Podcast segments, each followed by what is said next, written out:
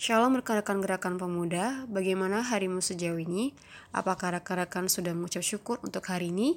Mari beri waktu kita sejenak untuk mendengarkan sate urat sebagai wadah untuk menjalin hubungan khusus dan komunikasi dengan Tuhan. Rekan-rekan, mari kita bersatu dalam doa. Tuhan Yesus, terima kasih karena pada hari ini Engkau telah memberkati dan menjaga kami dari pagi, siang, hingga malam hari ini Tuhan. Tuhan sejenak kami akan mendengarkan firman-Mu. Kiranya Tuhan apa disampaikan bisa menjadi pedoman dan bisa kami lakukan dalam kehidupan kami sehari-hari ini Bapak. Bapak kami akan memulai mendengarkan satu ayat ini. Hanya doa anakmu dalam tangan pengasihmu dan ucap syukur. Haleluya. Amin.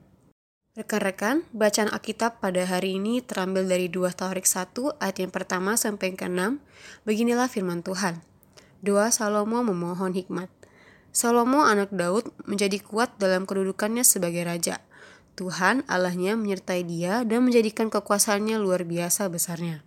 Salomo memberi perintah kepada seluruh Israel, kepada kepala-kepala pasukan seribu dan pasukan seratus, kepada para hakim dan kepada semua pemimpin di seluruh Israel, yakni para kepala puak.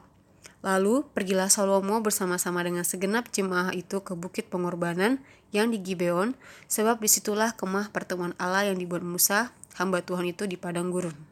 Tetapi Daud telah mengangkut tabut Allah dari Kiryat Yeraim ke tempat yang disiapkannya bagi tabut itu, sebab ia telah memasang kemah untuk tabut itu di Yerusalem.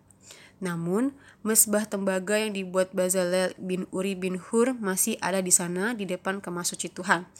Maka ke sanalah Salomo dan jemaah itu meminta petunjuk Tuhan. Salomo mempersembahkan korban di sana di hadapan Tuhan di atas mesbah tembaga yang di depan kemah pertemuan itu. Ia mempersembahkan seribu korban bakaran di atasnya. Saya teringat saat pertama kali diberi tanggung jawab untuk membawa uang persembahan sendiri yang biasanya dipegang kakak saya.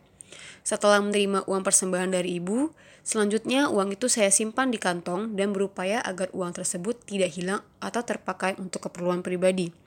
Ketika tiba saatnya memberikan persembahan dalam kantong kolekte, tanggung jawab dan kewajiban memberikan persembahan segera saya realisasikan. Ternyata, tidak selesai begitu saja. Ada suasana hati yang baru saya rasakan, yaitu hati terasa lega dan ringan dipenuhi perasaan sukacita yang luar biasa karena berperilaku selaras dengan kata orang tua. Persembahan korban bakaran yang dipraktekkan oleh Raja Salomo dalam dua tawarik pertama, ayatnya yang pertama sampai ke enam, dapat kita pandang sebagai tanda kelegaan dan juga ungkapan sukacita di hadapan Tuhan Allah yang telah mengangkat dan mengokohkannya sebagai raja dalam suksesi di kerajaan Israel.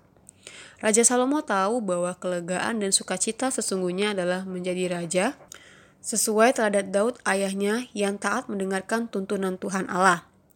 Ibu korun bakaran adalah perwujudan dari ungkapan kelegaan, sukacita sekaligus semangat partisipasi mewujudkan kehendak Tuhan Allah. Sobat muda, seperti ibadah-ibadah sebelumnya, di masa pandemi COVID-19 selaras dengan ibadah yang dapat dilaksanakan secara daring. Demikian juga dengan pola persembahan bisa juga kita lakukan melalui transfer bank dengan pola SMS banking atau e-banking. Karena itu, setiap kali memberikan persembahan, hati kita akan dipenuhi kelegaan dan ringan, serta penuh sukacita karena berpartisipasi dalam pelayanan dan berkarya sesuai kehendaknya. Tuhan Allah pasti memberkati persembahan para pemuda menjadi berguna bagi pelayan umat dan masyarakat.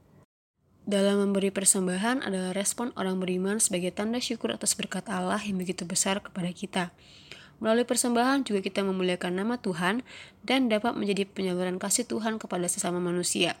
Dan ingatlah, kita memberi karena Tuhan sudah lebih dulu memberi dan bukan karena menginginkan balasan. Amin. Untuk menutup renungan firman Tuhan, mari kita bersatu dalam doa. Bapa kami yang baik, terima kasih atas penyertaan-Mu yang Kau berikan kepada kami. Kiranya Tuhan, kami sebagai hamba-Mu bisa menjadi murid teladan di hadapan-Mu. Kini kami tahu Tuhan bahwa persembahan kami adalah wujud rasa syukur kami yang besar atas segala kasih karunia dan berkat-Mu atas hidup kami. Hanya doa anak-Mu dalam tangan pengasihan-Mu. Haleluya. Amin.